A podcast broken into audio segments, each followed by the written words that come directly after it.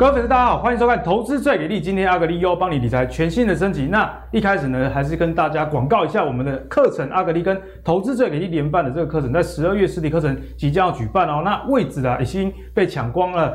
没有啦，抢光一半而已，还有一半，好不好？那但是你如果是外县市的朋友不方便报名的话，那请报名线上的课程。那昨天有朋友问我说，哎，这个课程到底是几点啊？其实是十二月五号礼拜天的下午两点到下午五点的这段时间，满满的三个小时，阿格力将带你掌握二零二二年产业趋势，我们该怎么样用 ETF 或者是个股，甚至技术筹码。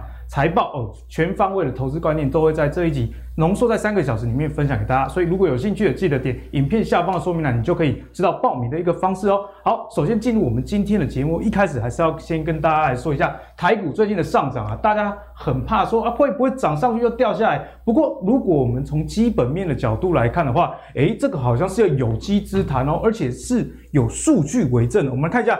整体上市柜公司啊，单季的税后盈余是多少？各位，一点一八兆。那如果讲数字，大家也不知道说到底这个是好是坏。我们看一下年增率好不好？年增率五十二 percent 啊！我想这就是这一波台股会上涨一个很大的原因。因为去年第三季大家还记得吗？因为疫情的关系，美洲贸易战、科技冷战等等啊。其实很多转单的效应，所以呢，其实也很多专家就担心说，今年台股的第三季业绩会不会跟去年有落差，差很多？那如果去年是一个高基期的话，那今年往下涨的动力在哪里？不过如果我们从这个 EPS 的年增率来看，哎，真的是相当的不错，就突破这样的疑虑。因为我们看到有一百二十五家公司啊，单季 EPS 创新高，哎，哦，去年同期是一百一十八档，所以看起来整个行情是非常非常的好的。好，那。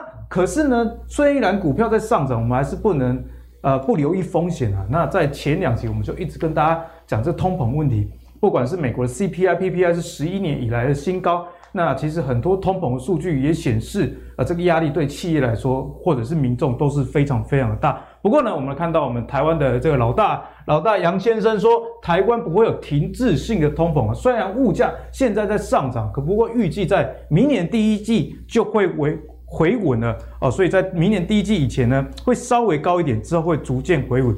不过官员讲的话，我们民众好像没有这个感受。光从房价，我的之前的小编啊，在竹北买房，去年买二十万，最近已经变四十万了。好，就算不讲房子，最近。呃，之前很多人说，呃，我穷到只能吃泡面，拍谢，现在连泡面哦，有肉的那种，肉给你减少就算了，现在给你涨五块，一碗要五十几，也不是穷人就吃得起了。所以这个物价会不会回稳，或者是蚵仔米线会不会回到一碗二十块？就是今天也会跟大家讨论，哎，之后因应整个通膨以及财报的这个基础之下，投资该怎么样去做？好，今天的来宾呢是全新的组合，第一位是我们技术分析王子阿信，然后第二位是我们的产业分析师冯全富冯老师啊，今天就会。帮各位带来很详细的一个内容。好，一开始啊，我们先来请教一下阿信哦。阿信已经就顾不来啊，你知道为什么阿信就顾不来？你你自己站进来，你快谁在在管？我代志，谁在在管？所有被排挤，没看到这么久没有来节目。好，我们学历也是比较高，好不好？互有输赢啊，好不好？还是让我让我整一下，没没问题，没问题。我俩可以自己多矮一点。不然，因为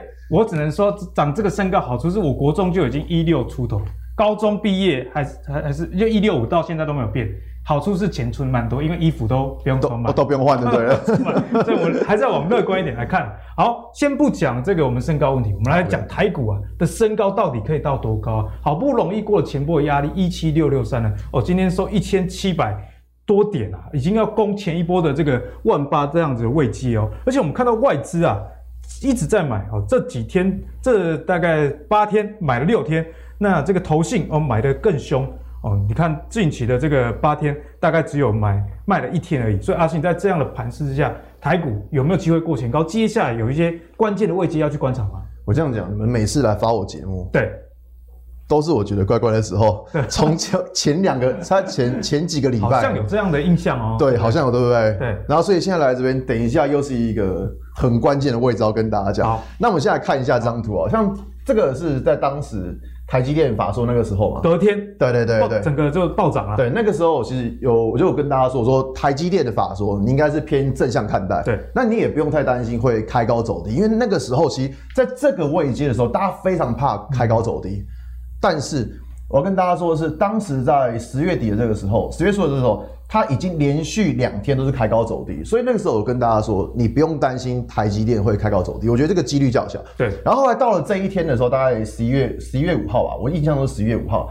那个时候，反正我在我的粉丝团有跟大家说，我说这个时候就是一个买股票的时机。嗯好，因为是不是一根长红棒，感觉气势蛮强的哦。其实不是，不是啊，其实不是，哎，其实不是，其实是在，它这个，你你从这边画一条线过来，这个地方，这条重要的均线，对，不是，它是它是压力点，它是压力点，它是压力，对，你把它画过来，你会发现这一根红棒，它就是突破压力。嗯哼，所以这个就是之前有教过大家去看一下跌破 K 棒在哪边。对，你找到跌破 K 棒，那你就知道。压力在这一条线，那你压力在这一条线，是不是过了压力，它就有机会往上冲？没错。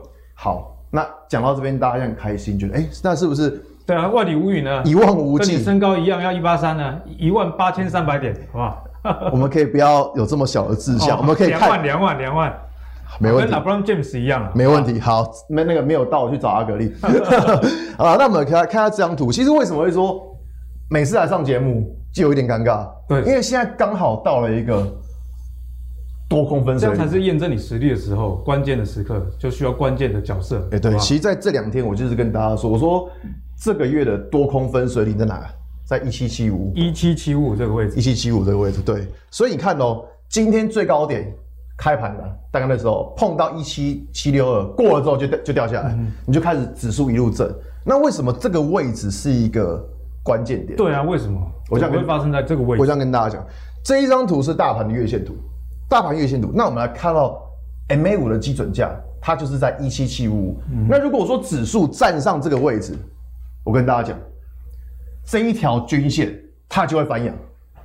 所以你看到、喔、现在均线还是往下的啊，整个惯性就会改变哦、喔。哎、欸，对，现在均线还是往下的哦、喔。啊，可是你如果站上这一，你如果站上这个位置，你的均线就会翻阳，况就很不一样。所以上扬的均线就会变支撑了，就会变成一个动力推动大盘。没错。所以那可是大家想说啊，那为什么是多空分水岭呢？啊，你去想嘛，啊，你有人要做多，那是不是有人要放空？会有会有，一定有人放空嘛？社会就是有这个正反两面。他他被嘎了六百点，你觉得他会轻易放过你吗？哎，保钓通常是这样，不输光，或者是哎输光了还是继续表。对，借钱继续赌这样子。所以你看哦，那到了这边放空，想说，哎，我这个位置被你占上，嗯哼，啊，没有戏啊，对啊，我就完了。对不对？所以就在这里就有一个很重大的抵抗力。所以拼了命的空方怎么样？一定要怎么样去打你？所以为什么说这个是一个多空分水岭？所以台台股反弹到这边其实很关键的，也 很有趣，很有趣。对，因为已经反弹到这个位置，其实你说它涨得多吗？其实涨得真的不少了。但是你说它有没有可能过这个？哎，也不无可能啊，也不无可能，气势蛮强。对，所以说现在就是一个多空分水岭，就是看多方跟空方。谁能赢？那如果说这个月，假设这个月能够站上，我们讲假设，假设这个月能够站上，哇，那真是万里无云了。因为这个月其实是压力最大的一个月，这个月其实是压力最大的一个月哦。接下来几个月的压力都比这个月还要小，因为只要一旦突破均线，就全部变成一个支撑了嘛，是吗？呃，不是，不是啊，你直接把答案讲好不好？因为它。牵扯到扣底值的问题啊，扣底值之前阿信教过，对，它扣底值会越扣越低，嗯哼，所以变成说这个月压力最大，过了这个月之后压力就变小，所以只要这个月能够撑住，我就会觉得说接下来指数就还有机会再继续往上看，嗯、但是前提是这个多空分水岭要先守好，所以一七七五五就是大家要去多加关注的一个位置，没错。如果是想要在顺势交易的，阿信会建议突破一七七五五之后放大自己的部位。呃，现在已经在放大，已经在放大。那只是说到这个时候可能会放更大，因为我们可以看到现在整个大盘哦，你会发现现在大盘是怎么样？可用之兵超多，而且题材很多。之前一阵子我们有聊到嘛，那大盘就没有题材，因为航运挂了。对，那半导体那时候财报也还没公布，市场上真的不知道要涨什么。但是现在有一个超大题材，这种元宇宙嘛，而且遇到财报空窗期，对，全球又一起在炒，它就刚好遇到财报空窗期。所以说，你看哦，其实我要跟大家讲，你要观察这个大盘，你要看哪边？就是看资金，看资金就对了。你你其他什么都不用管它，你就看第一个元宇宙会不会死。没错，元宇宙是个非常重要的题材。它能不能拿出基本面不管，因为现在就是财报空窗期嘛。对。但是如果说这个题材只要不死，我跟你讲，那个大盘的火种热度就一直灌进来，一直灌，一直点，一直点，一直点。上半年的航运一样，对不对？对，没错，灌入。对，所以这个盘只要有资金，我这样讲，它就有机会去往上。活水。那如果你看到元宇宙挂了，嗯哼，很多股票都挂了。你就发现资金跑了，我跟你讲，那你这个盘就知道。所以没有玩元宇宙，大家还是要希望元宇宙股票继续涨，是不是？这个盘的气势才会维持啊。那你为什么不直接来玩？对，因为我们要换个，我们心脏比较小，我们要积极一点来操作。啊，那在今天节目的这个后半段，也会跟大家说元宇宙概念股我们要去关注哪一些啦。OK，好，谢谢阿信来帮我们解析大盘。好，那刚刚阿信帮我们讲解完台股之后，接下来要请冯老师来帮我们讲解美股的部分。因为冯老师算是老生杠啦，所以这个美股这个比较道行要高深一点，就要靠冯老师。冯老师，我们看到今年以来啊，这美国几大指数涨得非常彪悍。你看到这个道琼涨了十九 percent，然后纳斯达克以及 S M P 五百分别都是上涨二十四跟二十六，其实是蛮大的一个涨幅诶。不过呢，大摩这时候就跑出来泼冷水，他说：“哎，明年可能有通膨压力，那经济可能趋缓啊，给你一个 key 啊，主要积极下管。”那还有这个公债殖利率的问题，所以接下来的美股，他说要远离啊，明年要远离美股。那关于这个论述你怎么看？应该讲这个就要分短期跟中长期。对，就短期没有问题，短期没问题。对它，因为各项数据哈，就公布出来，不管是消费的数据啦，或是领先指标啦，或或哦有很多指标。那都没有问题，什么耐久材那个没有问题，但是中长期有问题。中长期有问题，其实就跟前面阿格力讲的，跟通膨是有点关系。也是通膨有哦，有关系哦。好，那我们来看。对，因为我们知道哈，就是说，诶，这个哦，这是昨天晚上刚刚公布的最新的，最新的，对，最新的。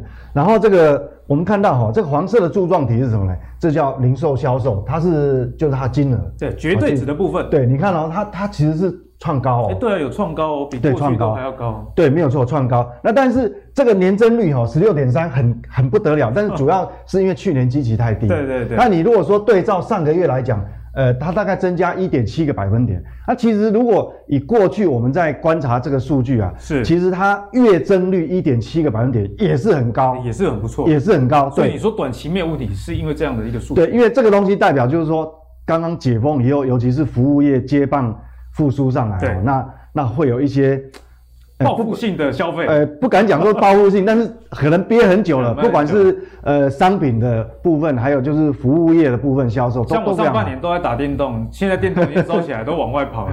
对，所以这个部分会很好，所以我们可以看到前一阵子，其实前一阵子美股一直创新高嘛，大概应该全球主要市场今年应该是排冠军啦，美美股，那一直创新高，事实上都在反映这个数据。嗯、但是我们知道有个有有个小小缺点啊，就是说。零售销售基本上就好像我们上市柜营收一样，没错。那它是已经发生的事情，是事实，是。所以这有时候应该讲，我们把它称为是落后指标，因为成为事实。就是后照镜嘛，啊，没有人看后照镜。哎，对对对，因为你这个月很好，不代表下个月好。是。所以我们要接下来，就我刚刚讲说，我们要再深一层，再扒一层哈，我们再挖下去看到底有什么隐忧。那我们看怎么观察？对，那这个很重要，我觉得，因为因为哈，我们知道现在通膨不是只。不是只有美国啦，是全世界都一样。没办法，美国狂印钞票，全世界。像我们台湾还算轻的，台湾还算轻的。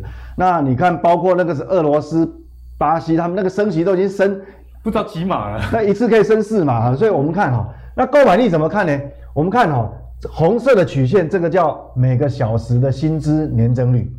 那最新的数据它是四点九，年增四点九 percent，年增四点九。但是美国的消费者物价指数呢，CPI 呢，年增率是多少？六点二四啊。冯老师这样看起来是不是就是大家讲的？哎，我薪水有多一点，可是物价多更多。对，就是说你的呃，就是说你你的薪水可能涨了五趴啊。对。但是你所有的面对，不管你去去去夜市吃东西啊，去买卫生纸啊，反正你所有的用品啊，包括加油的汽油啊。涨超过五趴，可能涨七趴，多赚的没有办法多花。对，这叫购买力。所以，我们这个东西哈，因为我们知道美国经济体很特别啦，它全是全球最大的经济体，但是它主要 GDP 的动能都来自于七成有消费。对，所以说你一旦我们在观察这个购买力哦，你看薪资年增率四点九，但是这个消费者物价年增率六点二，那你的实质购买力其实是在衰减。所以我把这个黄色的柱状体是什么？就是我把它的薪资年增率。减掉这个 CPI 年增率一减，就它变成客观变负的。负的。好，重点是在，它还不是只有一个月，它已经负几个月了。哦，重点是在这个地方。负其实还蛮久的。对，所以所以哈，这个就是说，它现在那之前为什么还可以继续花钱？是，对，美国上半年它一直发钱嘛，好撒钱，它就直接把支票汇到这个民众的这个，大家都不去工作，在家领钱就好。就像我们发五倍券只发一次嘛，他发钱发很多次，所以所以他现在啊，他现在就购买力，像我们刚刚前面讲的消费数据很好，但是这个购买力明明在下降啊，嗯、那事实上这个为什么会这样冲突？事实上他现在就在消耗他的储蓄，对对，就消耗储蓄。所以我我们现在看哈，这个是一个是这个。呃，物价 CPI 年增率，那这个是呃，这个蓝色是年增率嘛？那这个红色是这个薪资年增。那我如果把这两条线我把它拿掉，拿掉，我们看，我们来看这个比较重要哈。那我们看它到底消耗储蓄消耗到什么样子哈？好，我们看，我把黄色柱状体没有没有改变哦，就刚才那个，然后我把它换上成绿色的，这个叫什么？这个叫储蓄率。所以你看。他明明购买力连续已经下降了大概半年了，但是为什么还是一直消费？那个消费动能那么强？那事实上啊，因为之前有有有囤积啊，哈哈，对不对？但是那个储蓄率你又急降哦。好，那你当你这个储蓄率降到这个几乎是这个所谓的疫疫情前的疫情前的时候，那我告诉你哦，等于说我的这个消费力到。后面这个持可持续性就就会有问题。难怪冯老师跟我们说，这个长期来看会有对中长线会有隐忧。因为你看，就啊，这大概欠不起啊，啊，撸欠撸欠撸借啊，啊，撸欠撸借没钱，然后开。对，因为他购买力下降嘛，他现在一直在消耗储蓄，可是有一天他会发觉说，哎，我怎么上个月的信用卡好像 缴缴不起来哈？所以这个就这个很重要。所以我刚刚讲说，美股现在当当下可能没有问题，对，但是我们今年已经剩下一再剩下一个半月就过完了。你到明年的时候，你要很小心哦，就要丑媳妇就要做公婆了。对，因为这个东西哦，我我没有把握说它到底会。会是第一季反映在股市，还是是第一季初呢，还是第一季末？但是这个我们要留意，就时间早晚还是对，没有错。那我们再来变一下魔术哦，你看我这边特别有个红框框，有没有？对，那到底什么？就是说我们来观察哦，因为这一集真的很重要，我要我要让大家知道说，回顾过去哦，那个资料对比，所以看起来跟历史接近，是不是？对，你看它这一次哦，这个购买力下降已经连续很多个月嘛。那你看上一次是多少？是二零一一年，是在二零一一年，前的时候。对，那二零一一年那时候就是说。刚欧债危机刚过，那欧债危机刚过，所以后来他还是实施了 QE two，没错，好，所以那时候可以负这么久，美国还没有崩盘，哈，我们还没有掉下来。那我们看哦，我一样再把储蓄率拿掉，我再换一个线，换了很多线，综合指标来看，对，这个黄色柱状体没有改变哦，好，我们购买力还是下降，然后你看紫色的，对，前一次是二零一一年嘛，那你看哦，那时候的。消费者信心指数哦，高有个高点是在二零一一年的二月啊，那时候才刚刚在实施 QE two 啊，但他很有信心啊，大家很有信心。你看消费者信心，这密密西根大学先这边有个高点，有没有？好，那个时候是在这个地方。好，那接下来呢，它马上降很快哦，是不是？是不是跟现在有点像？对，没错。哦，对，你花钱花到最后，我发觉物价越来越高，我我钱根本不够用。这次的密西根大学的这个消费者信心指数是也是创。创近期的新低啊，这很多年新低。你看六六点八，哇，很夸张的一个位置。对，那时候也是哦。当你跌到这个位置的时候，大概你第一次这两个相减的负值出现，对，它的低点是在刚好半年，嗯，刚好这个位置呢，现在也半年，刚好半年。哦，所以这个要注意哦。那我们我们继续看哦。那为什么很重要？那我现在就抓，你看哦。今天绝对不会让各位失望啊，不会浪费。当时候的这个美股，当时是这个，你看到这一一年，当时就二到到二零一二哈，这段时间我们来看二零一一年发生什么事。那时候 QE two 是二零一零的十一月三号到二零一一的六月六月份嘛。那六月在哪里？六月大概是在这个地方，大概是这个地方。好，那这边就七月。所以你看，它六月一结束以后，有一个所谓的利空出尽的反弹。之后呢，就没有好日子。好命波啊，这边就哎、欸，就没好日子。你看哦，那你你不要认为这个好像跌很少哦，从这个高点到这个地方哦，二十个百分点。哇，二十很。如果相如果算我们加权指数的话，大概要三千五百点。之前跌个一千多点，大家就已经受不了。所以，所以我今天为什么哦特别特别一说这一集很重要，就是说，因为哈、哦，短线都没有问题。但是中长线，因为美股的这个购美国购买力下降的话，这个会造成一个就是我刚刚讲，这个我们明年哈所有的投面对这个问题，对对，因为当你心中如果有这个地图的话哈，那后面你的交易策略啦，你的资产配置啊，那你才会有一个心里有个知道节奏怎么抓。对对对，大概已经没错没有，你讲到重点，那节奏就很重要。对对，所以整个来讲哈，我觉得说这个这个就是我们从基本面来看，那我从另外一个角度看，从货币呢，货币政策看，货币政策我们看哈。那最新的资料哈，这个就是 Fed Watch 是升息的概率了哈，就明年到底要升几码，升级嘛概率，目前为止看哦，升息升息几率最高已经来到，已经变成是三码，不是二码了。就是绿色部分，对，绿色你看，绿色本来排第二名，它最最近两天突然跳上去。老师，这个是不是跟通膨有关系啊？大家才会这样预期？没有错，所以说那那你看哦，那反正哦，到最后不管是三码还是两码，意思就是说你可能是第三季就开始要升息了。那第三季？对啊，你一你不可能一季升两码嘛。我过去我看到一个资料，就第三季、第四升息前的半年，股市很危险。那那你想想看哦，如果说我们第三季就要升息，那三码我们暂不考虑，没有假设没有那么严重，中间值。对，那假设是两码，反正不是两码是三码。那如果第三季升息的话，它会不会第三季才反应？不会，股市不会。对，一定会提前，可能一个季度或一个季度多。所以这就是我们要留。所以整个来讲哦，那这这一段。就是我想第一段，我跟各位讲说美股哈，我们以后要留意的地方，其实就在这个地方。嗯、好，那谢谢冯老师来跟我们做一个很详细的解析啦。因为在这个投资上的节奏真的是非常重要。那这一段时间财报空窗期，那我觉得冯老师讲的这个，有些观众朋友。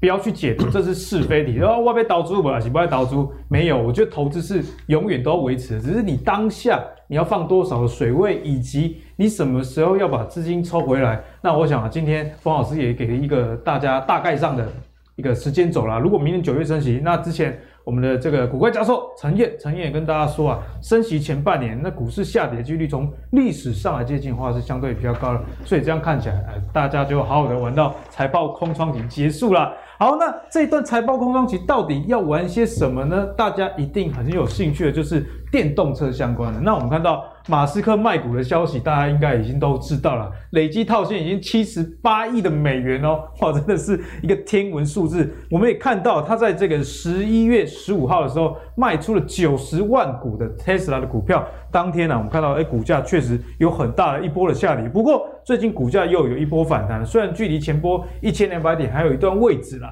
哦，不过呢，这个电动车还是值得我们持续的去关注。那我们回到台股。电动车的一个状况可以普遍看到，诶，也跟随着这个 Tesla 有一个反弹的现象。虽然前一阵子好像有点疲弱，一方面也是涨多了啦。所以呢，在现在电动车好像有点多空不明，因为 Tesla 回档的反弹，大家也怕说啊是反弹完那就往下走，因为毕竟有两大的车厂，新的电动车厂，等一下冯老师会跟大家解析。那我们先来请教一下阿信，在台股的部分啊，电动车族群我们该怎么看待？OK，好，我们先来看到这一张图。这张图是在最后一次来上节目的时候，这样子。什么？最最后最后是刚才怪怪的。今天又不是百日，是不是？就是近期啊，近期近期近期上节目的时候给给大家一张图。我说你看这张图，我说你看美国的汽车库存销售比创新低耶，对，超低的一个位置，没有车可以卖。我说大家怎样都走路了，都不开车，好像不太对吧？那所以说我那个时候我就跟大家讲，我说你在看这个东西的时候，他们汽车。库存销售比创新低，那相对而言，看过去汽车库存比如果是很低的时候，后来汽车类股股价就上涨；库存很高的时候，股价就崩跌，很合理。因为那个没有库存的时候就要补库存，对，出货。所以在之前的节目就跟大家讲说，我会特别去关注在车用这一块。所以那时候我讲到汉磊嘛，也讲到同心电，哎，后来也飙了一段。这两档最近都很飙啊，不简单。对，所以说那我们来看一下现在的。指数 更低，更低哦。前一张我们帮大家看一下哦，是在这里了，大概在这里。对，然后手不要变啊，哎、欸、哎，更低了，对不对？更低，往往下走了，往下走了。对，昨昨天还帮大家追踪更低啊，所以你看，那可是汽车指数呢，有没有涨？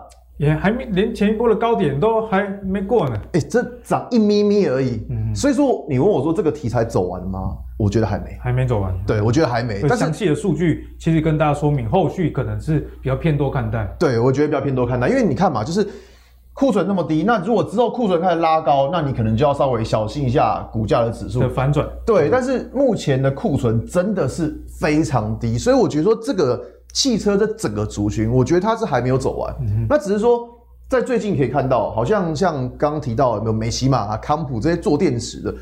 之前都涨很多了，有最近比较激烈回档，对，最近又比较开始休息。但所以说，在这边选股的话，我觉得这个产业还没有走完，嗯、但是不代表你要去追之前那些强势股，哦、因为有追之前强的，因为他们走已经先涨一遍了，让让绕跑啊！哎，对，会要要整理一下。没有股票是跟飞碟一样一路涨，除了宏达电之外，那所以说涨多的股票，它或多或少都需要一点时间整理。人家是元宇宙，当然是太空船啊，所以我们车子在地上爬这样子。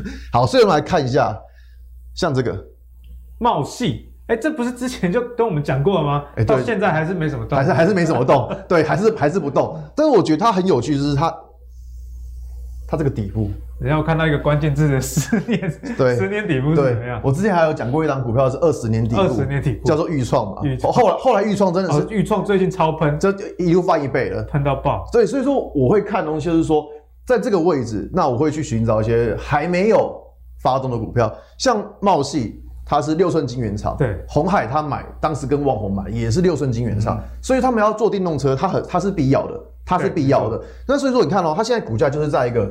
底下这样子一直在盘整，那我就觉得说这种东西就是比较能够去等待它突破。那再来我们看一下，其实它有一个很有趣的地方，像刚刚那张图是月线，七月以来的一个走势。哎、欸，对，从七月以来，你看哦，这这这张是周线图，这张是周线图，周线图的地方你可以看到，它就是一个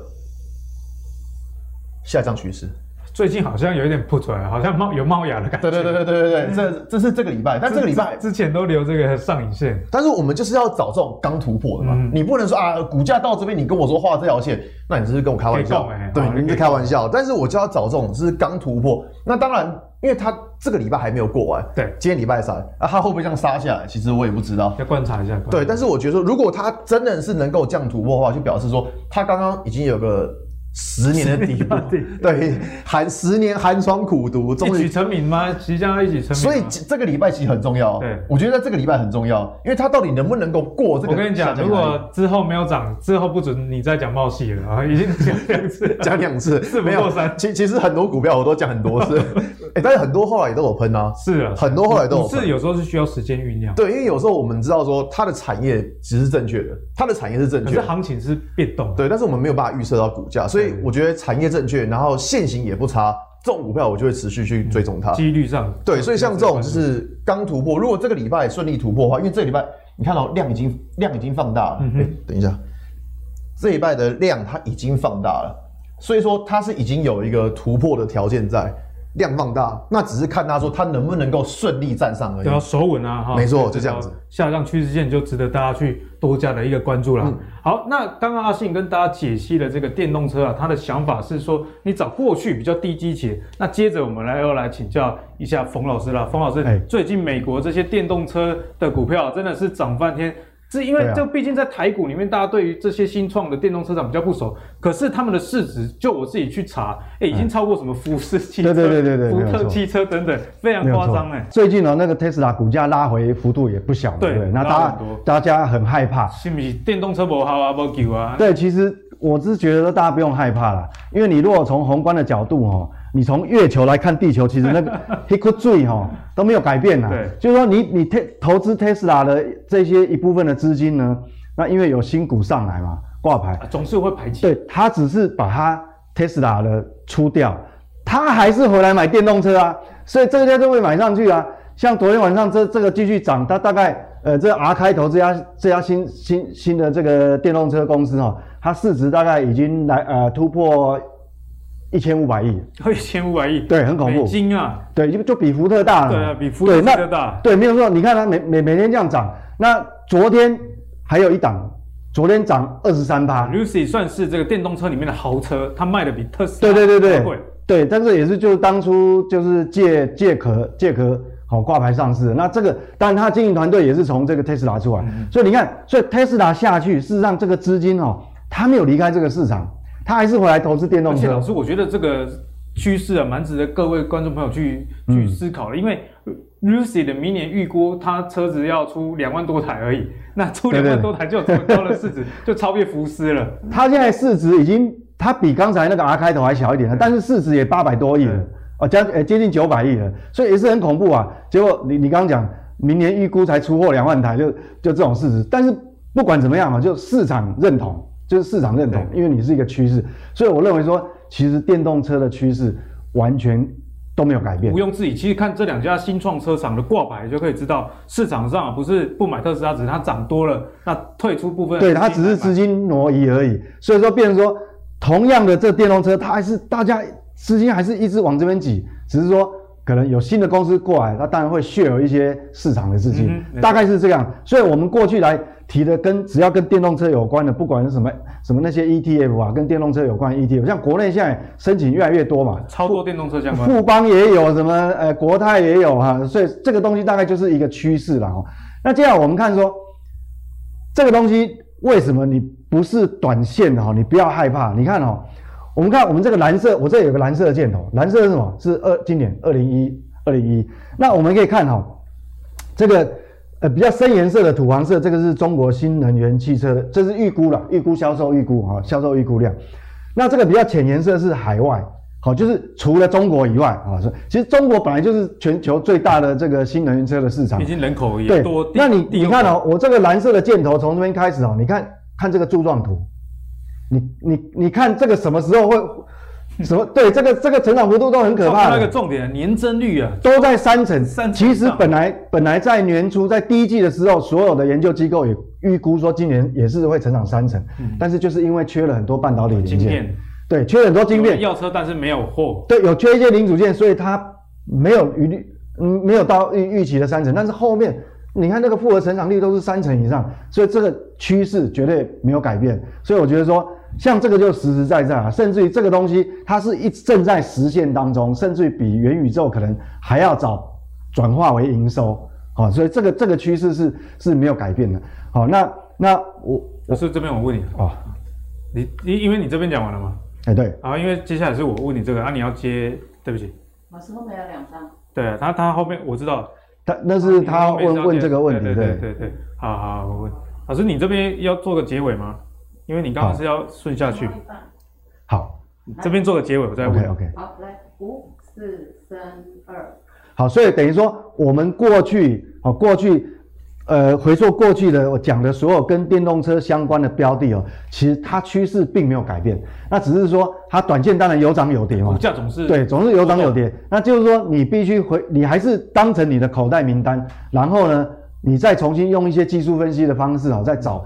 比较对你有优势的切入点就可以。嗯、对，好，那接下来要请教冯老师，因为讲到电动车就不能不提这个第三代的半导体，毕、嗯、竟哦，当然电动车这个电压什么很高，对，你如果用传统一二代的半导体，可能没有办法负荷了。所以第三代半导体，我们帮大家留意到汉明集团哦，哦，这个汉磊啊，跟这个嘉金这两家公司，其实在前几天举行这个线上法说会，有一个重点直接帮大家 highlight 了，就是要投入一点二到一点五亿的美元来扩充。他们这个碳化系以及氮化镓的一个产能啊，所以呢，这两家公司我们来看一下最近的走势。首先啊，是这个嘉金哦，这个消息出来之后，哇，股价直接喷了，今天涨停板哦，那也是带量哦。那另外一家大家比较熟悉的汉雷，不管是阿信或者是在节目中其他老师都有帮大家提醒过这一家公司。啊，虽然没有涨那么多，不过整体来看，今年还是涨了蛮多的一个情况啊。好，可是我们看到另外一家汉雷啊，如果从这个十五分线来看，嗯、哦，到现在这个股价要动不动这样子的状况，不像比较黏，比较不干脆，不像刚刚那个嘉金一样啊，直接是飙涨停了。这边粘性那么高，有点这个多空激战的这样的一个味道。所以这样子的情况下，老师，第三代半导体，很多投资朋友都非常关心，也蛮多人持有，我们该怎么观察？我是觉得这个趋势并没有改变。好，那唯一。唯一会不一样是说，嘉金前三季的财报比汉磊好太多了，一个赚那么多钱，然后这个才刚刚亏转盈，那当然股价的市场的认同度就会有不一样，所以它走势就比较黏哦。当然可能也有筹码的关系啦。那我这个这个就要问阿信啊，我们的大神哈，技术分析阿信。那但是趋势没有改变，它差别就是说，嘉金为什么这么干脆就噼里啪啦就上去，就是因为它前三季赚的钱。非常多啊，年增率这个也是非常漂亮。那汉磊才刚刚亏转盈，但是它股价已经来到这个这个太早反应了，对，它已经等于反应到太后面了，所以让它休息一下。但是原则上产业的趋势本身并没有改变，嗯、对。好，那冯老师一直在我们节目中跟大家讲、嗯、你可以买这个贵，但是不可以买错。意思就是产业趋势很重要。对，没有错。所以如果第三代半导体之后，例如说碳化硅这些产业趋势，现在是怎么样的状况？好，我想哦。这个还是我们要让投资朋友比较呃了解这个基本面哦，他才会有信心哦。我想说，股价本来就不可能每个月或每个周都涨。不是打刚那贵你。对，但是我们要知道这个趋势哦，各位看哈，这叫碳化系市场的规模，它用很它用很多哦，有这个航天领域啦，有军事啦，哦，连光伏的逆变器也会用到嘛，就功率元件嘛，那还有这个工业的电机驱动嘛，那最重要的就是这个。动力汽车就新能源车，哦，所以我们看到这个深蓝色的这一块，对，没有错，没有错。那我这边又画，帮各位画一个箭头，红色的箭头在这个地方哦。哎，老师，那不就是大概就是今年？现在对，今年，对，所以你看哦，我觉得说啊，我们这个涨股价反涨了很多了，但是你要知道，这个假设这个碳化系的这个功率元件哈，它的需求，它这个预估的这个销售规模，你看我们现在才在这个位置。那后面是这样子飞上去，吓吓死人。所以，所以我说，我为什么我说，其实整个产业趋势根本都还没有改变呢？那只是说，当然不可能每个月都都这样涨嘛。那对不对？那那那到 Christmas 过完就涨到月球上去了，那怎么可能？好，所以说，这我我们有时候适时的哈那个节奏哈，你乖离太大了。你适时的，你还是要让它休息啦。你可以获利了结，把你的资金做一个妥善的配置，或者是至少不要去追高，对不对？对对对对。但是原则上产业趋势并没有改变哦。那另外我们看，刚刚还有阿格力谈的，刚刚是碳化系嘛，阿格力还要谈氮化镓。那我们看氮化镓其实用很多的就是还五 G 系统啦，还有手机啦，还有各位所有的那个充电器啦，对，哎对，用很多。那是不是只有充电器？我告诉你，以后那个充电桩也会用很多啦。哦，那个充电桩也是未来很大市场一块。不行哎，老师。对，没有错。那这东西就是一样，我再画一个箭头。让你那个目目视的就看得出来，现在在哪里？现在这个地方，哦，这是一个季度一根，一个季度一根。那我们往后看到你二零二五，这个有那么多季度。二零二五的第四季。那你看从这个多少岁才个嘴？对，所以所以你用目测的就好了，根本我不用，我不用，我不用再讲解什么，直接比大小。对，所以这样来看的话，整个不管你是氮化镓啦，好还是碳化系，都是 OK。好，那我们回过头台股，就是说跟它相关的，但我我们看到基本面没有改变嘛，哈，那。那我我们就说，到底有什么标的？我们讲刚刚提到谈到汉民集团，对，汉民集团很重要。那事实上，国内当然就不止汉民集团，还有一个很重要集团。其实刚才我们的信神阿信也有提过，茂系是哪一个集团？茂系，我考你一下，还真的不知道，老师。中美金，中美金集团呢。对，哎，中美金集团，中中美金集团，你看从这个我就有研究了，好像布局已经技高。对，其所以其实它不，它的布局哈，尤其它口袋又比汉民集团深很多啦。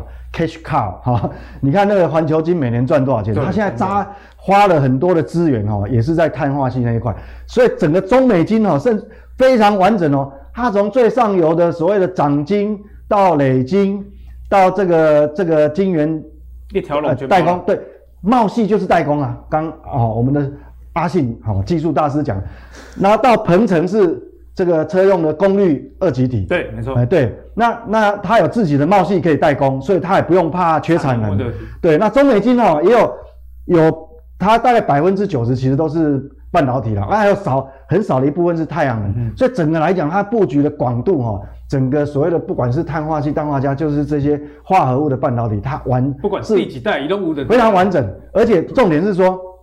有人会并购嘛？那呃购并嘛，就是说啊，这个这个你赚一点点钱，股价飙到一百六、一百七，那我告诉你，你回头去看看环球金的本益比跟中美金的本益比，哦。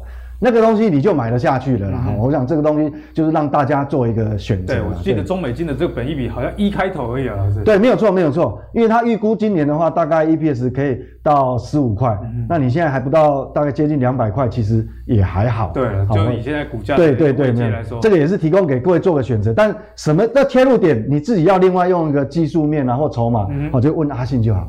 好，之后我会跟阿信做这个进一步的请教了。那刚刚冯老师也跟大家讲到，如果你是喜欢这种第三代新颖的半导体的话，比较保守组的啊，那中美金可能是你可以多加去考虑的。阿里亚琼州哎，哦，那就不用我们多讲了，就琼州的就可以了。好，那刚刚我们讲完电动车之后，刚刚阿信一开始就有跟大家聊到，哎，元宇宙叫我追，阿格力也不阿格力也不太敢追，所以接下来就要来拷问阿信要追什么啦。好，那我们先来跟阿信一起来看哦，这个大摩啊，我们先问阿信认不认同？他点名六档元宇宙，他说首推联发科，再推台积电、四星 KY。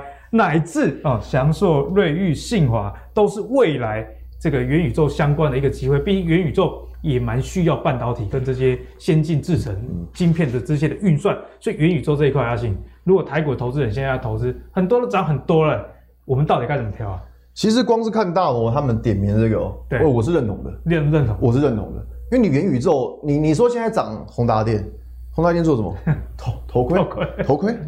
那问题是，你看现在，我这样讲了，现在以整个发展最快速的应该是脸书、嗯、啊，不对，它应该叫 Meta。Meta 对，那脸书旗下有一间公司叫 Oculus，他们就做那个头盔的。那如果你是脸书，你会用宏达电头盔吗？当然用个 DA 啊，用卡塔夫选嘛在。对，他会他会选自己的嘛。所以我觉得说宏达电的这个题材，当然我我这真的是把它当题材了。我们看一下元宇宙，它有七大特性，七大特性，七大特性。对，那我要这样讲哦，就是像刚刚提到宏达电，宏达电那时候如果我看我文章应该知道，那时候我写在四十四块。那宏达电还有一间公司叫什么？建达，建达，那那时候文章写在十五块，现在全部都翻倍了。那为什么这个东西很大？因为我这样讲，这个东西就它就是一个梦，嗯哼，它就是一个梦。但这个梦可以牵扯到非常多。你看哦，如果要达到元宇宙，它有这个七大特性：持续性、即时性、相容性、经济性、互通性、可创造性、社会性。这七大特性它要有。持续性的意思就表示说，你在这个虚拟世界，它是会持续的，它它不会消失。它不会消失，它就你你可能在现实工作，那这个虚拟世界还是可以持续运行。那即时性呢？它就代表说你的虚拟世界跟你的现实世界是可以互通的。你讲到这，有没有觉得很厉害？讲到都都头晕了，好想要快点去，到体体验一下是什么感觉。嗯、但是你会觉得说这个东西要发展到这个阶段，其实还要很长一段时间，很长一段时间，真的很长一段时间。所以我来说，这个东西真先说了，我连 VR 的那个都还没有，对不对？我也没有，其实 我也没有。那再来讲到相容性，什么叫相容性？所谓的相容性就是说，每一个人都可以在这个虚拟世界里面去刷存在感，嗯哼，都可以来刷存在感。再来经济性，所谓的经济性就表示说，你在这个虚拟世界，你可以透过工作，然后去换取金钱。那所以这个叫经济性。所以你看，最近有一档股票叫技嘉，它就很红，它就很强。为什么？因为它牵涉到。区块链，嗯，它有牵涉到一点区块链的概念。在互通性，互通性就有一点类似我们以前打游戏的时候打王，那我们打王会得到钱，那我们这个钱我们可以换回来，换回来变什么？就是法定货币，就我们就是以前打网络游戏其实就可以卖钱，哎，对，打到宝物的话，对对对对对，所以说在可创造性，这个是最，我觉得这个是最最重要的，就可创造性。什么叫可创造性？就是说每个人，我说这个元宇宙概念是每个人都可以在这个里面。去创造自己想要的，鲁蛇在里面说不定是一个一没错，就是你现实中买不起房子没关系，我们可以去面买，对，大概就是这种概念。就你买不起土地没关系，你们玩过大富翁啊，就这个概念。啊，在社会性其实就是一样，就是每个人他可以互通，social 在里面 social。对，所以为什么元宇宙现在这个会这么爆红？我告诉你就一个原因，疫情，疫情。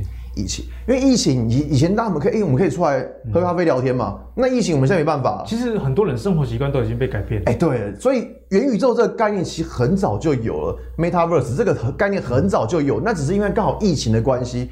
所以让它变得很红。对，我记得我几年前就有看过什么叫什么一级玩家吗？对，里面就就是元宇宙的概念。对，那其实它这个这个名词啊，Metaverse 最主要是一部小说叫《溃血》。嗯，这个小说它有提到 Metaverse 这个这个英文名词。那所以说现在因为刚好疫情，所以让大家更推波助澜这个概念。哎，对，没错。但是我要这样讲，那这个产业为什么可以这么大？我要这样讲，这个产业其实很大哦，因为它牵涉到四个东西。第一个平台。系统装置设施。平台是类似像脸书这样子，像 Facebook，嗯，它它就是。那或者像 YouTube 或像 Netflix，它就是一个平台，它是个平台，你要在这个平台你才你才能玩嘛。那再来系统什么？系统就像是皮克斯动画，哎、欸，对，它比较小，真的，它真的是皮克斯动画，它我们会把它归类在系统。那或者像最近有一间很红的公司叫 Robust，那个美国一间公司，它就做那个就是有点像那个乐高那个一样。对对对对对。然后所以 Robust 在归在系统，那再来装置大家就很熟悉，这个不用说了。就跟台湾传统公司比较相关的，就是装置了。对，呃，就是我们最近标很红那个 宏达电嘛，对不对？那再来设施，哎，设施是怎么样的概念呢？很酷，这个设施是什么？五 G。五 G。对，你看你要你要。那个元宇宙概念，你需不需要高速运算？要，你需要，你需要啊。那你需不需要网络？网络要低延迟的。对，要低延迟。所以五 G 需重不重要？超级重要。重要。那你你不可能五 G 这么普及啊，那你会需不需要 WiFi？WiFi 六，所以像联发科，它为什么提到联发科？哎、欸，其实都有这个概念。所以说这个东西很大，嗯哼，这个梦其实真的很大。就是你如果这个真的实现的话，你会发现它的商机无限，想象空间非常大。我讲的是想象空间，想象空间。对，因为因为还有一段时间。对，因为一段时间。你看那个之前电动车喊了多久？从我十年前我就听到电动车，讲到现在，Tesla 好不容易第一步做的电动车是十年前那个 Luxgen 的，我在花博博览会的时候做的。我那十年前真的我，可是这个商机真的爆发的时候，哎、欸，反而是要等到今年。对，所以你看这这个东西。它厉不厉害？我讲实在话，很厉害。所以当时我会看这些股票，也是因为这样子。嗯、但是我也知道这个东西现在就是个梦题材。对，就是它就是个题材。所以那里面这四个里面，我这样讲，台股啊能够吃得到，其实是在设施跟装置，就跟我们传统产业习性就大概就是这个样子。对，因为这两个我们吃不到嘛，这个都是在国外，但比较能够吃得到是这两个。那这个东西呢？是我觉得最没搞头的。哎，装置最没搞头，为什么？因为你看嘛，你刚讲了 a c u r u s 它有自己的东西啊。那你那你为什么？我啊，脸书啊，永利宏达电，吉利宏达电不后，对，就要自肥嘛，肥水不落外人田。对，所以说为什么？就是我觉得最最最没有基本面的，其实这一块啊，其实在设施这一块，高速运算、高速传输。五 G WiFi，而且我觉得这一点的概念有一个好处是，就算元宇宙还没有到来，他们也是可以卖其他的产品。没错，你讲到重点了。其实这个就是很多人讲说元宇宙会泡沫，我想讲说元宇宙某一些东西可能会泡沫，像最近有一张股票叫什么“叉叉光”的“叉国”“叉国”“叉”，对，这张股票不用叉了，大大家都知道你在讲什么。对，他就他就有提到说，他明年第三季他的 AI 眼镜要上市。起码现在才十一月，你给我喊明年第三季，对，明明年第三季，而且有没有人用又是另外一回事。哎、欸，对，有没有人用有没有用又是另外一回事。但是你看哦，其实台股，你说像联发科或像台积电，你说他们就算没有元宇宙好了，他们本业很哦，手机把其他用啊，对啊，很强啊，对啊。所以我觉得说这个东西泡沫要看，就有些东西它真的就是炒个梦，那、嗯、有些东西它是可能是趁着这个热度往上涨。那至于说要泡沫，我就觉得说有一些真的是很没有基本面，嗯、那这真的是要小心一点。那所以我们来看一下这四个东西，像我刚刚讲到高速传输这一块，对，在预创、创维，其实这个东西在之前节目都有讲过嘛。那我这样讲，他们是 USB 四点零的概念。那之前讲过预创，说过它因为你营收的年增率开始暴增，这边教大家怎么看，就是说你在看营收年增率的时候，我们会抓一种就是。过去它可能是双位数成长，它现在变成是一个三位数成长，加速度的，对对，开开始爆发了。你看创维，创维这个它之前是个位数，六月五 percent 而已，它现在变什么？变双位数了。所以我发现为什么钰创飙这么多？诶，它之前是双位数，它变三位数了。嗯、那为什么创维在之前也开始飙高？因为它从个位数变双位，变双位数，加速度。对，所以说其实。我会看这个题材，是因为他们营收确实在转好。嗯、那当然，基本面东西我还是要讲一下，还是要跟全副哥来学。因为我我要跟大家讲，就是说，像刚刚全副哥有提到我嘛，其实我们我们两个其实私下认识的，我们两个私下认识的。那我很多总经的，终于把你真爱拱出来，所以今天海豚没有跟你同台。对，海豚 啊没有，在一边去这样。对，但是我跟全福哥其实私下认识的，我我很多的总经的知识也都跟他学的。嗯、所以之前在节目上讲过很多总经的知识，其实都跟全福哥学的。那因为我们私下其实就认识了。那我觉得这边主要来看到是这一间，而而且这个是股王血统的、欸，真的是股王协同，不简单。对，买贵族，对，买威风，走路有风，走路都微风起来。对对对对，那我这样讲就是说。创维跟钰创，他们营收年增率就比较高了。嗯，但你可以看微风好像就没什么爆，就还是不错，只是没有加速度的感觉。哎、欸，对，没有加速度。对，所以说为什么目前呢、啊？截至刚刚为止，它才刚创高。嗯，对我昨天做资料的时候，它还没创高。那为什么原因就在这边？因为它营收的年增率没有这么大的爆发力。对，那最最烂的就是谁？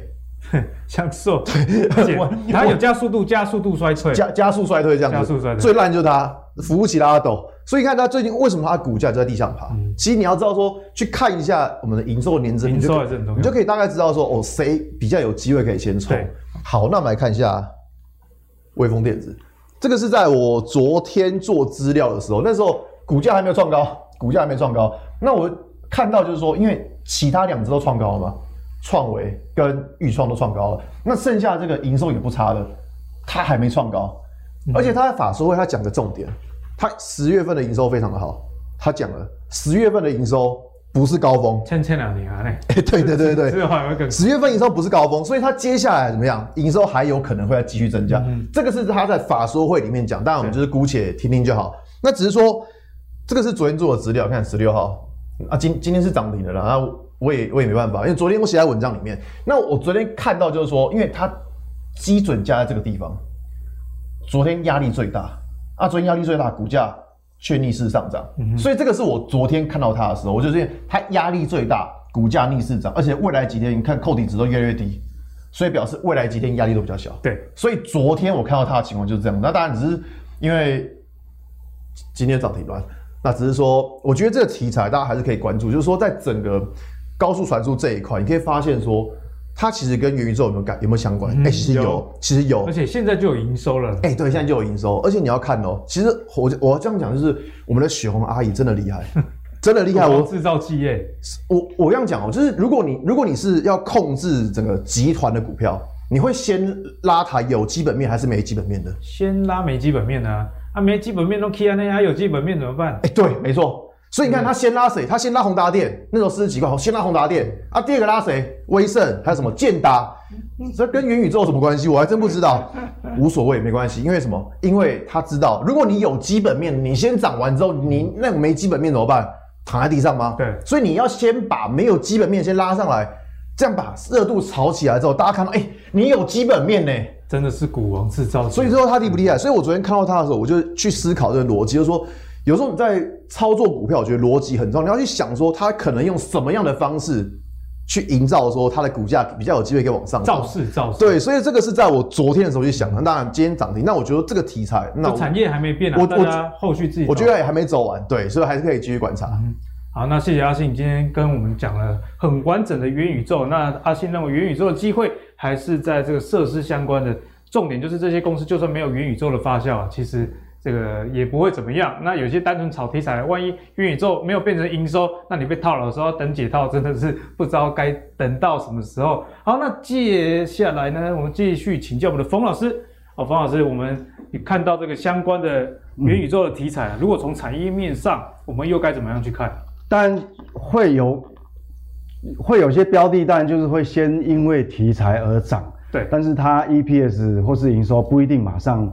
会反映出来，要需要时间啊。但是，但是呢，它不代表说哦，因为这些因为元宇宙题材的个股，他们业绩都不好，就代表这个趋势是不对的，也不能这样讲。因为我们看到画面上啊，这个所谓的 AR 跟 VR 的这个头戴装置啊，好，这是我们第一反射动作会想到的这个东西啊。各位看哈，今年二零二一是在这个地方，好，二零二一，那。那明年呢，会跳上来，这个这个成长幅度会多少？大概成长幅度大概六十七个百分点，好，六十七个百分点，六十七。对，那你看哦，我们如果看底下这个这个年增率，你看复合成长率几乎都是六成啊，很夸张啊，比电动车还要猛，对不对？所以它这个柱状体是绝对就是多少单位是万嘛，万台。所以你看说趋势并没有错，那唯一我们要挑毛病的就是说，可能各位会讲说啊。好多跟元宇宙的题材有关的，怎么都都还没有赚到钱，嗯、然后股价已经涨了翻倍了哈。那这个问题就是说，呃，我们可以从另外一个角度看，因为总是有题材的会先涨，但是是不是只有这些股票呢？既然趋势是对的，没错，那一定不会只有他们，好，不会只有他们。那我们来看哈，整个元宇宙大概我们如果按照产业别来分哈，其实台湾比较多的是在这个地方啊哈。这个地方啊，底层技术。对，因为大家第一个反射动作会想到，哦，我就戴那个眼镜啊，还是头盔啦。事实上，那个是终端装置啦。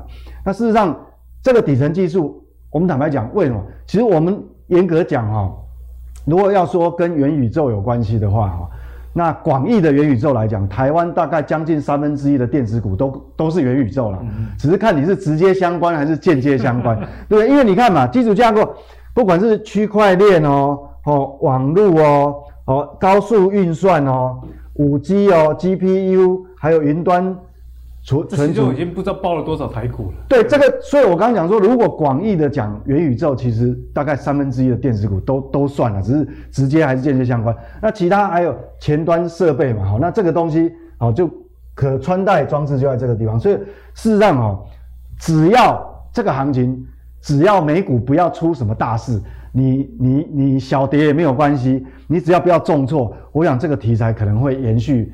蛮长一段时间了，那到底是谁会受惠呢？其实我们分几个块哈，从产业别来看，但有这个沙盒游戏，那这个东西可能就不是台湾的强项哈。那这个也可能这个也不是台湾的强项。社交媒体是。对，那这个就有关系的。所以硬体哦，硬体，因为台湾专长本来就硬体。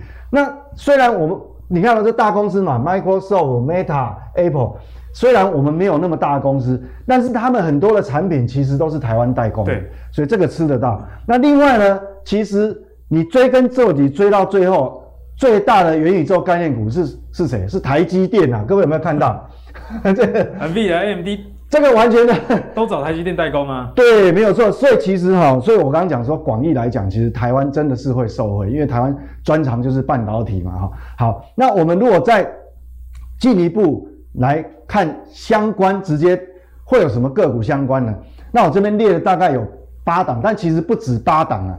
好，比如说像瑞昱这个什么，它是音讯，好，那它本来就是本来就是这家公司的 VR 装置的供应链，电信和电信里面很知名的品牌，雷对，所以其实等于是现成的嘛。那只是说它可能呃总市值比较大，所以就没有那么活泼。好，但是这个东西它它还是跟它有关系。那当然翼翼龙。哦，翼龙它本来就是宏达电的供应商啊。哦，它有三都呃三 D 的深度感测技术。那这个这个联雅，哦，它是侦测眼球用的这些减光器。那其实很多啦，比如说像像最近很强的那个叫光磊，光磊其实自从办私募以后，哈，股价完全脱胎换骨。其实它现在已经主要不是做 LED 啊，LED 的那个那个营收占比已经非常小，主要全部都是所谓的感测感测元件。所以感测元件，所以。那它大股东是日亚化嘛，所以又有技术来源，然后又不会被告，因为直接专利就是日亚化的，好，所以所以很多哈。那另外一个当然有，呃，最近呃也可能这个也算是蛮强势的。那阳明光呢，它是什么？专注于微型投影。那这个当然只要牵扯到微型投影技术，这个东西当然就跟元宇宙的这个终端装置会有关系，对，这个都有关联哈。那不止这些啦，大概另外还有像这个钰创。好，它这个一样哦，它旗下这个子公司有布局这个 AR、VR 的，也是三 D 的啊，三 D 立体视觉的 IC。那中光电，哦，中光电是所谓光学引擎啊，还有投这个也是跟投影机有关系的，投影投投影的那个元件。那还有华讯，这也是做音讯的。好，那这个事实上它本来就是 跟宏达电的这个，是脸书或宏达电都是供应商。对对对对，那这个刚阿信提的微风电子为什么高速运算？所以整个哈大概有，我只是列举哈比较稍微耳熟能详，大家有代表性的。那至于说这个这个要如何切入，那要看那要借用技术分析的哈，那个是阿信大师的专长。好，那所以所以我们来看哦，整个元宇宙其实我认为还是会延续一段时间。好，除非是直到美股真的有比较明显的拉回，那可能这个题材才会。哦，暂时的对，暂时休息。对，好，那谢谢冯老师跟我们讲这个元宇宙啊。好，那节目的最后呢，也要来请教两位，因为现在是大家所谓的财报空窗期。不过财报空窗期嘛，不是公立欧北非高票的探期啊。所以呢，展望在未来的四个月，更重要的是这个礼拜这个全部的公司的 EPS 其实都已经公布了。在这样财报的基础之下，我们该怎么样去选股？我们请阿信先来分享。你现在口袋名单，好吧？OK，好，那我们现在讲的就是说，其实我会看，像第一档是元泰，其实我这样讲，就是元宇宙那个也是我蛮我蛮喜我蛮喜欢的题材啦。但只是说那个已经讲完，那我要来讲一下电子纸的族群。其实电子纸，其实在之前我跟大家分享过嘛，就是呃做最上游的是金红三一四一的金红，对，那可是金红已经涨翻天了，飙到天上去。哎，对，所以我们来看一下还没有涨的，那会注意到这个题材呢，其实。跟一档股票有关系，叫天域。嗯，天域。对，天域，他昨天有办法说会，他提到明年最大爆发性是在电子纸族群。电子纸为什么？我你问天钰啊，我怎么知道？你问天钰，对，天钰讲到说明年最大的爆发力会在电子纸这个族群，所以说，那我从天钰的法说会看到这个消息，那既然。公司都讲，那这间公司也跟他没有什么太大关系，他都讲了，代表中立客观是不是？哎、欸，对，代表中立客观。所以说，虽然现在是一个财报空窗期，但是我们还是可以找一下，就是说明年有比较有爆发性的产业。嗯、所以一个头来看电子纸的族群，那像金红是上游的 IC，中游就是在元泰这一部分。那我这边现在看这是元泰的日线图，你看这个这边是前坡高点。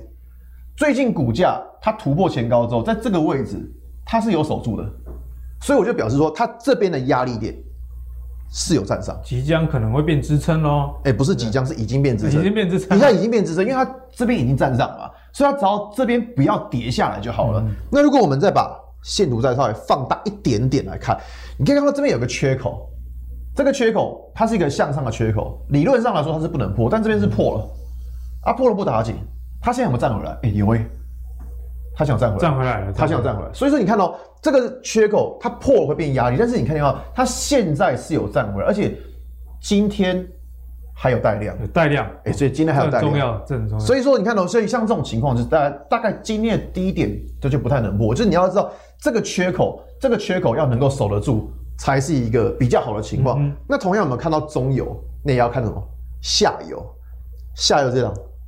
正要三角收敛形态，然后这个观众朋友就很有兴趣。对，对，它现在它现在的股价就是一个三角收敛形态，很明显吧？它就是高点越来越低，然后低点越来越高，越来越高。对，它就是一个三角收敛形态。那所以这样这种收敛到末端的时候，就看它是往上还是往下。即将要表态了，对，即将要表态，这种就是马上要表态。但我觉得说这个产业它既然上游这么好，中游也不错，没道理下游会自己绕赛吧？产业逻辑上是这样。对，所以说我会看，就是看这整个族群，就是所以政要我会来看一下，所以这个是在它的周线图。那不过政要比较尴尬，就是说这个缺口的地方。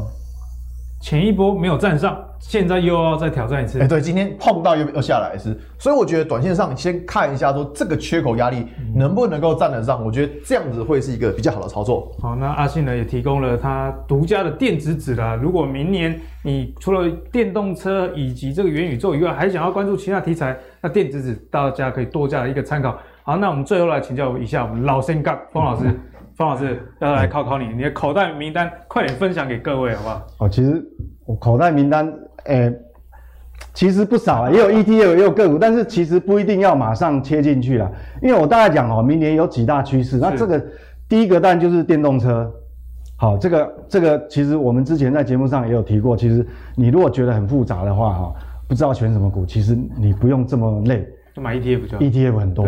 好，而且不管是国内 local ETF，还有国外的 ETF，或是说你去买那个美国挂牌的 LIT 啊，或是香港挂牌的中国电动车啊，因为中国电中国是新能源车最大的市场嘛，是，所以这个都可以。好，那另外，那其实电动车里面也有用到很多半导体了。那各位画面上看到这个就，就我我今天要讲哦，其实你明年我讲一个趋势，哦，我不讲短线的，我讲趋势。趋势哈，你还是要从，因为台湾的强项就是半导体，所以你还是要从半导体的领域去找。为什么呢？因为我们看哦，从后面来讲，它还是一路成长。哦，今年在这里，对，它还是会一路往上成长。五千五百亿美元，那明年可能到六千亿美元。对对对，各位不要看说好像这个这个成长好，好像这个幅度不是特别大，但你不能这样讲。这个市场哦，只要一直在长大哦，你要做到多少 IC 设计，多少那种中小型股，它会涨。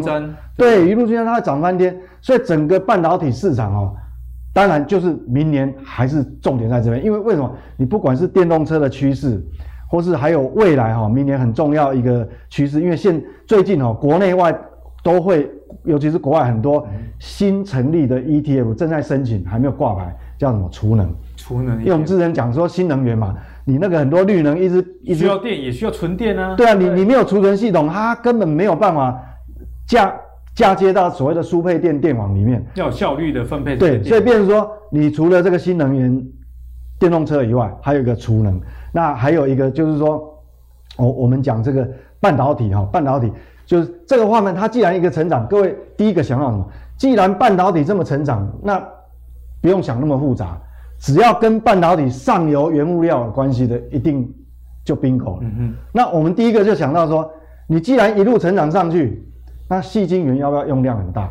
但是重点是说，目前全世界可以呃看到主要前四名的这些细晶圆厂呢，目前有要申请扩厂的厂商呢，都 announce 告诉我们说，它的产能开开出来要什么时候？二零二四年啊，那还很久以后。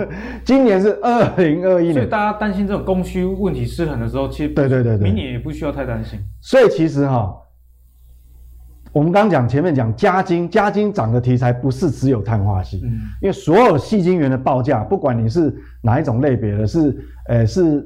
嫁接在这个细基板、细细基板上面的碳化系，还是架在这个所谓的氮化镓基板上面的碳化系，它分很多种类。对对对。对，那像合金啊，直接是细晶圆，他们最近都涨价了。那我们第一个反射到送反射动作就是会直觉反应嘛。龙头是谁？环球金。对，环球晶。那环球金觉得你啊，这个好高价，那没关系嘛。它有一个集团控股公司，就我刚前面讲。中美金，中美金持有环球金蛮多的股权的，五十四趴，呃，不，五十三还是五十四，我忘记了，非常非常高了。对，所以它的 EPS 为什么会这么高？所以我们从这张图里面来看，就知道其实整个趋势。你如果说，那我们分两个角度讲，一个角度是说，假设你没有办法盯盘的，你也很忙，也没办法看财报的。其实过去我们在节目上提了很多 ETF，你就用 ETF 工具。那如果说，呃，你你比较多时间，你可以，呃，这个这个直接买个股的。那除了我们前面讲的有一些参考的一些标的以外，嗯、那看到半导体，当然我们第一个想到就是它最上游的原物料，因为它是寡占，寡占的话，报价就是它所有涨价的空间，定价权就跑。对，它有定价权。好，所以从这个地方，我认为说最大的白马股就是。不是环球金就是中美金，这是我的看法。对，好，所以呢，这个冯老师也从产业趋势跟大家分享了，哎，中美金跟环球金都是大家可以多加去关注的。那相信今天的节目啊，大家应该是收获已经满到爆炸了，不管是元宇宙、电动车以及半导体，相信啊，你这个口袋名单就增加不少。那当然啦，产业没问题，不代表说你股价当下就要去买进，你知道吗？股价你还是要看，哎，现在是不是过了乖离，是不是过高？那相信我们节目啊。呃，很多集你如果都有在看的话，也对这个买卖点的拿捏会有自己的想法。那如果还不知道，请订阅阿格力投资最给力，每一集都要看。那相信啊，你的投资功力就会大大的跃增哦。那我们下一集再见，拜拜。